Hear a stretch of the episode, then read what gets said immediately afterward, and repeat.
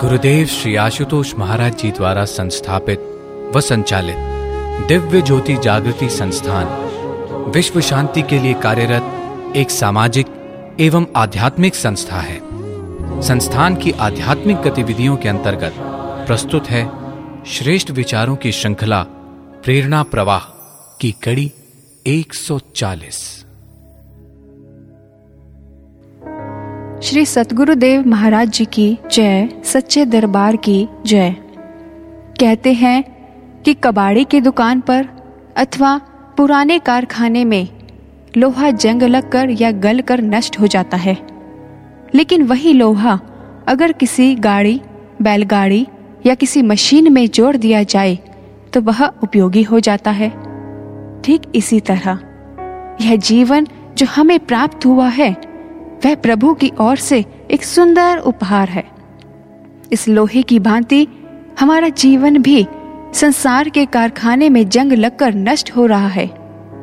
यदि हम इसे उपयोगी बनाना चाहते हैं तो इस तरह यू नष्ट करने की बजाय यह किसी खास उद्देश्य में समाप्त हो तो सार्थक है।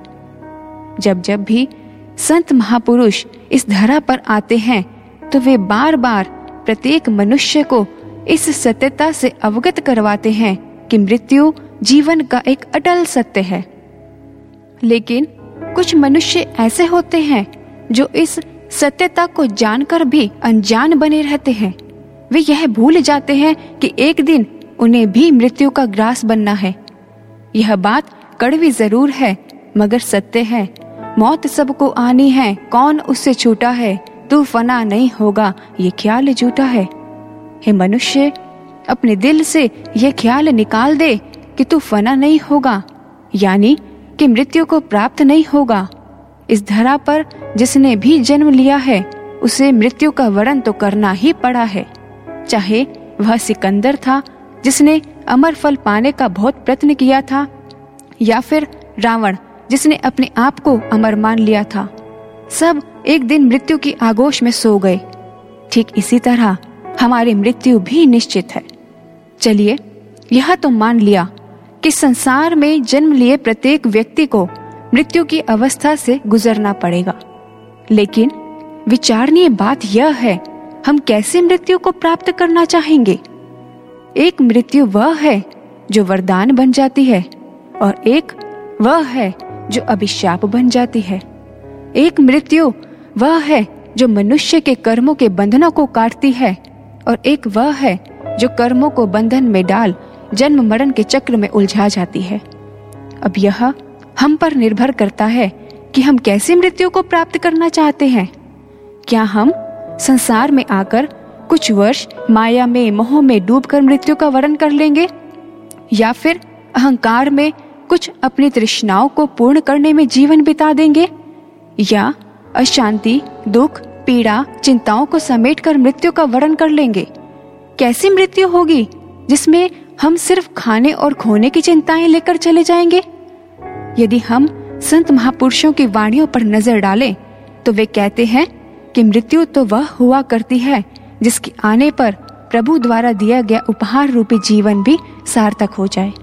इतिहास साक्षी है, ऐसे असंख्य उदाहरण हैं, जिनमें शिष्यों ने अपने गुरु के प्रति इस कदर सर्वस्व मिटाया है कि उनकी मृत्यु भी सच गई। चाहे भाई मतीदास जी हो, भाई तारू सिंह हो, भाई मणि सिंह हो।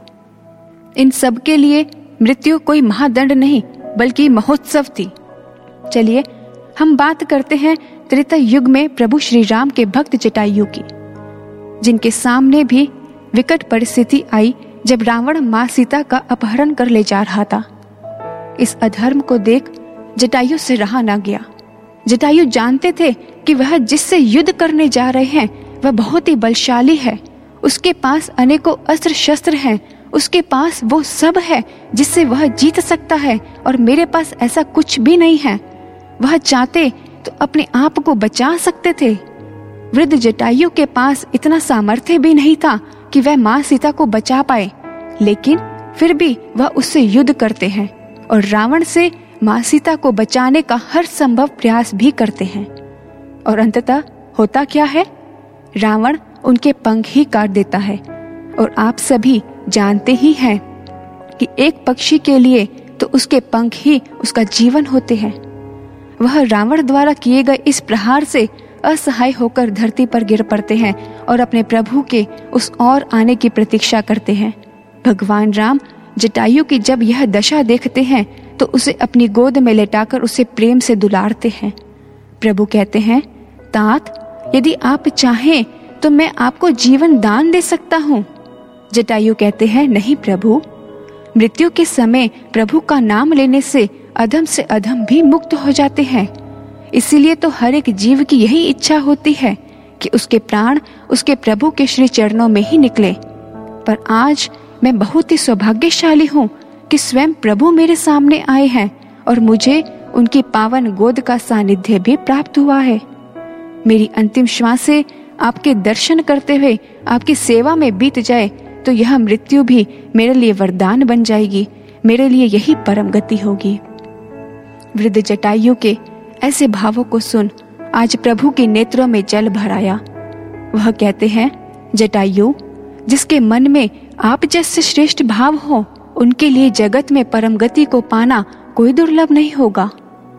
प्रभु के ऐसे दिव्य वचनों को सुनते ही जटायु प्रभु की गोद में ही अपने प्राणों का त्याग कर अमर हो गए।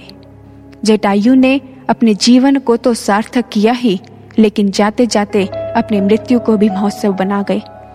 बंधुजनों, हम सभी को स्वाध्याय करना चाहिए। कि हम कैसी मृत्यु को प्राप्त करना चाहेंगे? भक्त जटायु जैसी या रावण जैसी? वीर अभिमन्यु जैसी या दुर्योधन जैसी? क्योंकि सतगुरु जहाँ अपने शिष्यों को जीवन जीने की कला सिखाते हैं, वहीं उसे मृत्यु के प्रति भी निर्भीक होना सिखाते हैं। और एक शिष्य को चाहिए कि वह अपने जीवन में इन दोनों मुकामों को हासिल करे और अपना सर्वस्व एक एक श्वास अपने गुरु की सेवा में अर्पित कर दे। आइए हम सब प्रभु के श्री चरणों में आज प्रार्थना करें कि प्रभु, हमारा संपूर्ण जीवन आपकी सेवा करते करते व्यतीत हो जाए और अंततः यह मृत्यु भी महोत्सव बन जाए, महोत्सव बन जाए। तो बोलिए, श्री सदगुरुदेव महाराज जी की जय, सच्चे दरबार की जय। प्रेरणा प्रवाह की अन्य कड़ियाँ। www.djjs.org पर उपलब्ध हैं।